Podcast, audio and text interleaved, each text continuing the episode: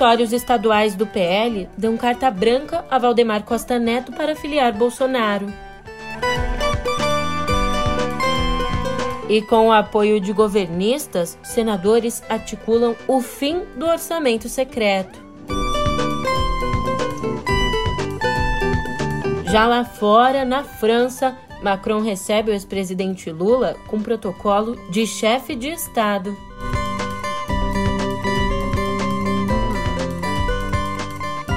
Um ótimo dia, uma ótima tarde, uma ótima noite para você. Eu sou a Julia Keck. Vem cá, como é que você tá, hein? Eu abro a nossa conversa nessa quinta-feira falando sobre matrimônio. É, definitivamente o PL tá empenhado em fazer o casamento com Bolsonaro dar certo. Agora eu te conto essa e outras notícias no pé do ouvido.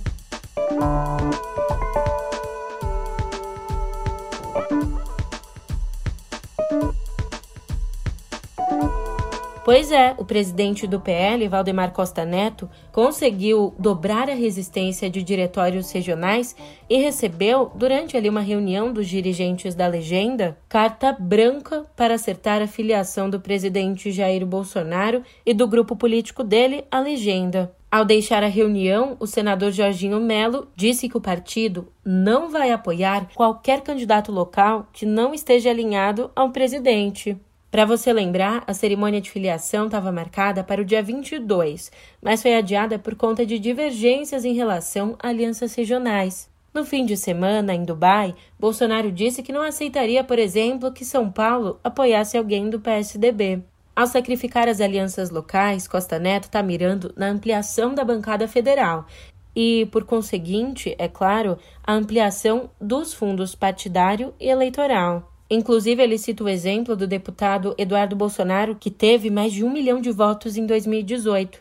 Hoje, o PL tem 42 deputados, mas espera pular para 65 com a adesão dos bolsonaristas, tornando-se assim a segunda maior bancada na Câmara. Só ficando atrás dos 81 deputados de DEM e PSL, que estão em processo de fusão, e à frente, inclusive, dos 53 do PT. E como eu falei na abertura do episódio, em viagem pela Europa, o ex-presidente Lula foi recebido ontem pelo presidente francês Emmanuel Macron no Palácio do Eliseu com um protocolo de chefe de Estado. Sendo aí um dos mais ferrenhos críticos às políticas do governo brasileiro, Macron conversou com Lula por cerca de uma hora, falando de comércio, meio ambiente, entre outros assuntos. E tem mais. Ao longo da viagem, Lula discursou em um evento do Parlamento Europeu e se encontrou com o futuro chanceler alemão, Olaf Scholz, entre outros líderes da centro-esquerda europeia. Na percepção do jornalista Thomas Trauman, a recepção de Macron a Lula é um símbolo evidente do prestígio do petista, mas mais ainda do descrédito do governo Jair Bolsonaro no exterior. Ele afirma que o clima político nos Estados Unidos é o mesmo na França, que é o mesmo na China, que é o mesmo na Alemanha e na Argentina. Esperar até Bolsonaro deixar o poder para só então voltar a negociar com o Brasil. É, e por aqui, enquanto o presidente da Câmara, Arthur Lira, manobra para liberar os recursos do orçamento secreto, suspensos pelo STF, senadores querem acabar com essa ferramenta já para o ano que vem, como revela Malu Gaspar.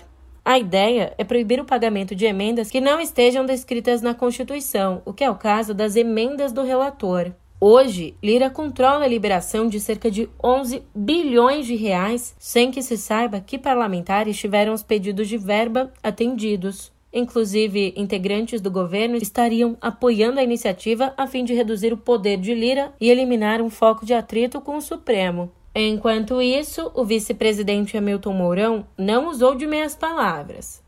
Chamado assim orçamento secreto.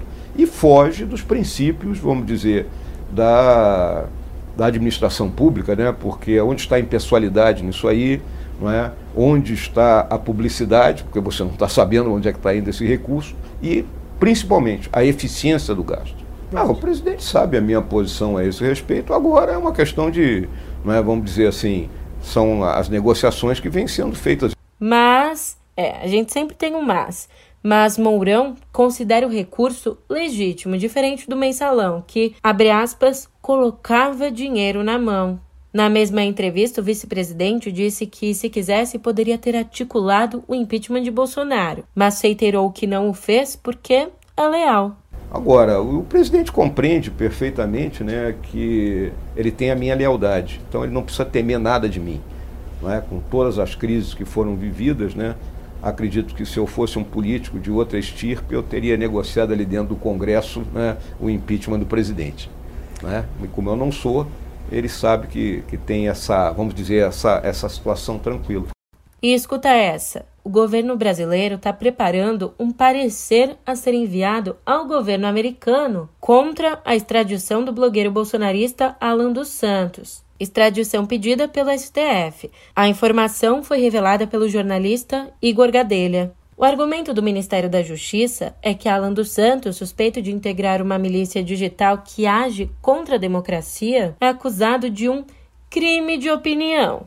Bom, o ministro Alexandre de Moraes determinou a prisão preventiva dele e pediu a extradição atendendo a uma solicitação da Polícia Federal. E sabe quem é que está furioso com o caso? O ministro da Justiça, Anderson Torres. Isso porque ele queria que a delegada federal Silvia Amélia o informasse do andamento do caso, sem saber que o pedido de extradição já havia sido enviado aos Estados Unidos, para onde Alan dos Santos fugiu no ano passado. No fim das contas, a delegada acabou sendo exonerada. E agora, para essa informação, eu te convido a voltar comigo para o dia 6 de janeiro, quando aconteceu a invasão do Capitólio. E por que, que a gente está revisitando esse dia? Bom, porque o símbolo maior dessa invasão do Capitólio, Jacob Chansley, foi condenado ontem a três anos e cinco meses de prisão. No dia do ataque ao Congresso americano, Chansley chamou a atenção com um chapéu de chifres, uma bandeira dos Estados Unidos pintada no rosto e o peito nu com tatuagens de símbolos nórdicos.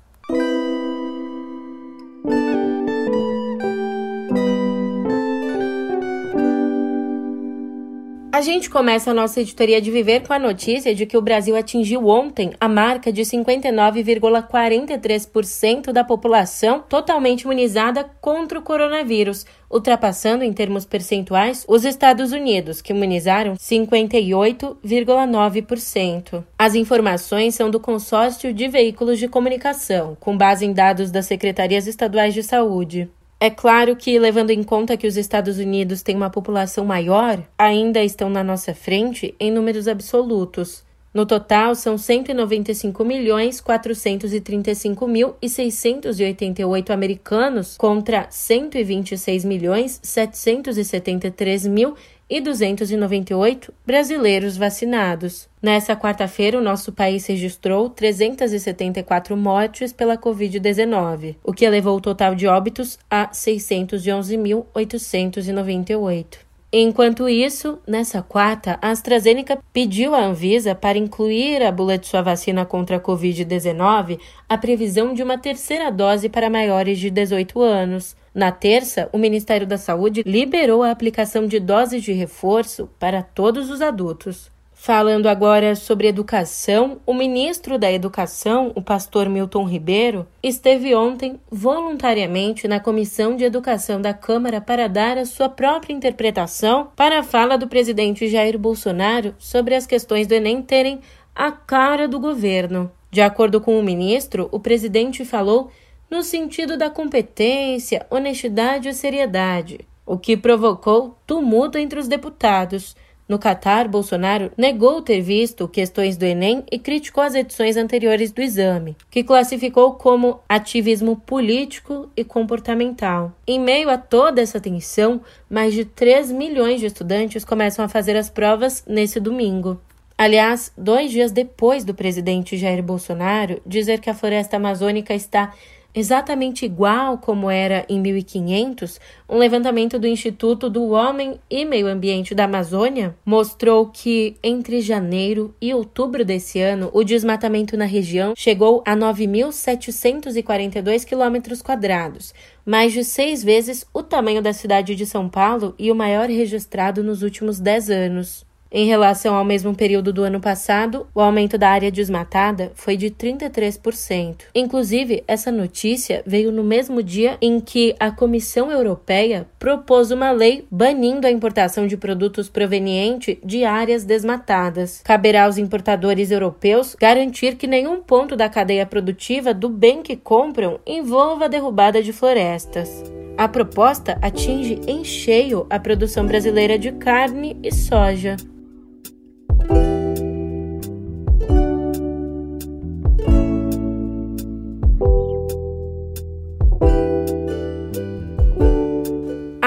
Na nossa editoria de cultura, se você gosta de cinema, tem hoje uma boa opção estreando. E não, não importa o seu gosto. Quer nostalgia, adrenalina e um herói maduro? Tom Cruise volta à pele do piloto Pat Maverick Mitchell em Top Gun Maverick, a continuação do sucesso de 1986. You should be at least a two-star admiral by now. Yet here you are. Captain. What is that? It's one of life's mysteries, sir.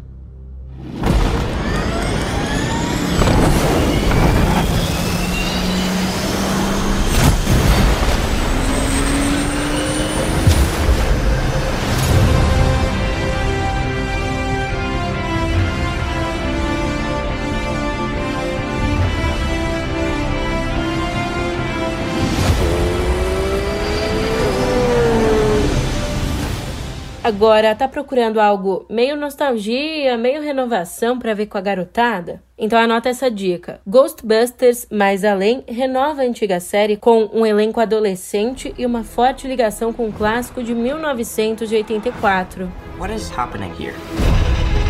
Somehow, a town with no fault lines is shaking on a daily basis.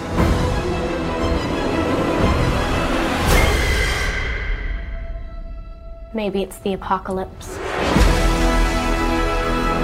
Egon came out here for a reason.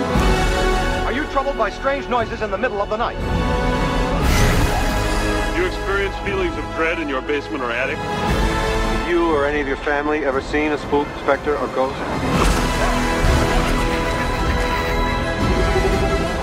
Oh my god. You guys hear that? Something's coming. Você é daqueles que prefere terror? Sem problemas. Thomasin McKenzie e a nova queridinha Anya Taylor-Joy estrelam Noite Passada em Sorro, que brinca muito a sério com saltos no tempo e conflitos de identidade. I got this kind of gift. I can see people, places, things others can't. This is the closest most people ever get to their dreams.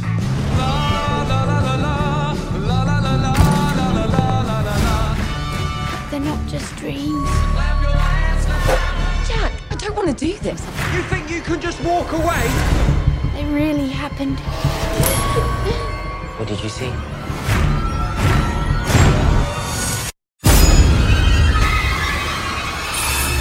Do you believe in ghosts? Só falta pegar pipoca, né?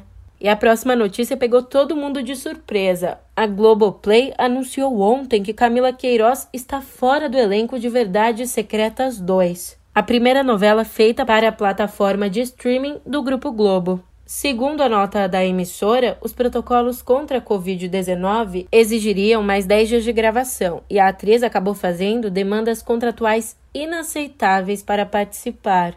Já de acordo com a colunista Marcele Carvalho, a relação já não andava boa com Camila faltando a gravações. Camila Queiroz, que apresenta o programa Casamento às Cegas na Netflix, havia voltado à Globo com um contrato apenas para a novela. Como foi que o Alex morreu? Eu conheci o Alex fazendo buque rosa. Ele seduziu a minha mãe. Casou com ela. Depois, vivendo debaixo do mesmo teto, eu comecei a ter um caso com ele. Desde a primeira vez foi tão especial. Eu achei que ele me amava, que ele fosse casar comigo. Mas não. Agora, a emissora está tratando de adaptar o final da trama para a ausência da protagonista.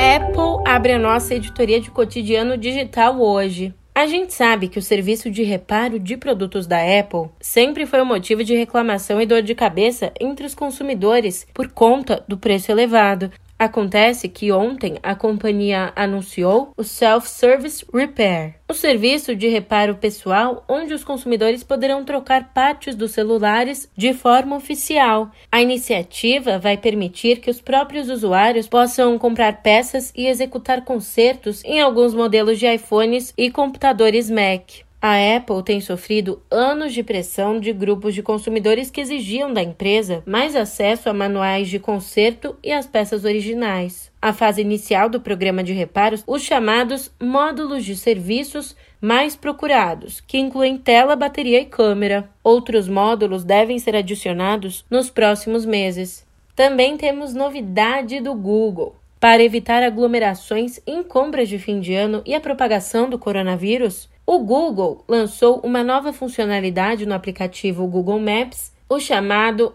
Area Business. O recurso analisa tendências de circulação dos usuários em tempo real para indicar se uma loja ou um restaurante, por exemplo, estão muito cheios em determinado horário do dia. Além da movimentação em outros horários, o usuário poderá buscar um estabelecimento no Google Maps antes de sair de casa para decidir se vale a pena visitá-lo naquele momento ou não. E depois de tantas notícias, você já sabe, tá dando minha hora. Eu tô indo nessa, mas amanhã te encontro por aqui, hein? Até lá!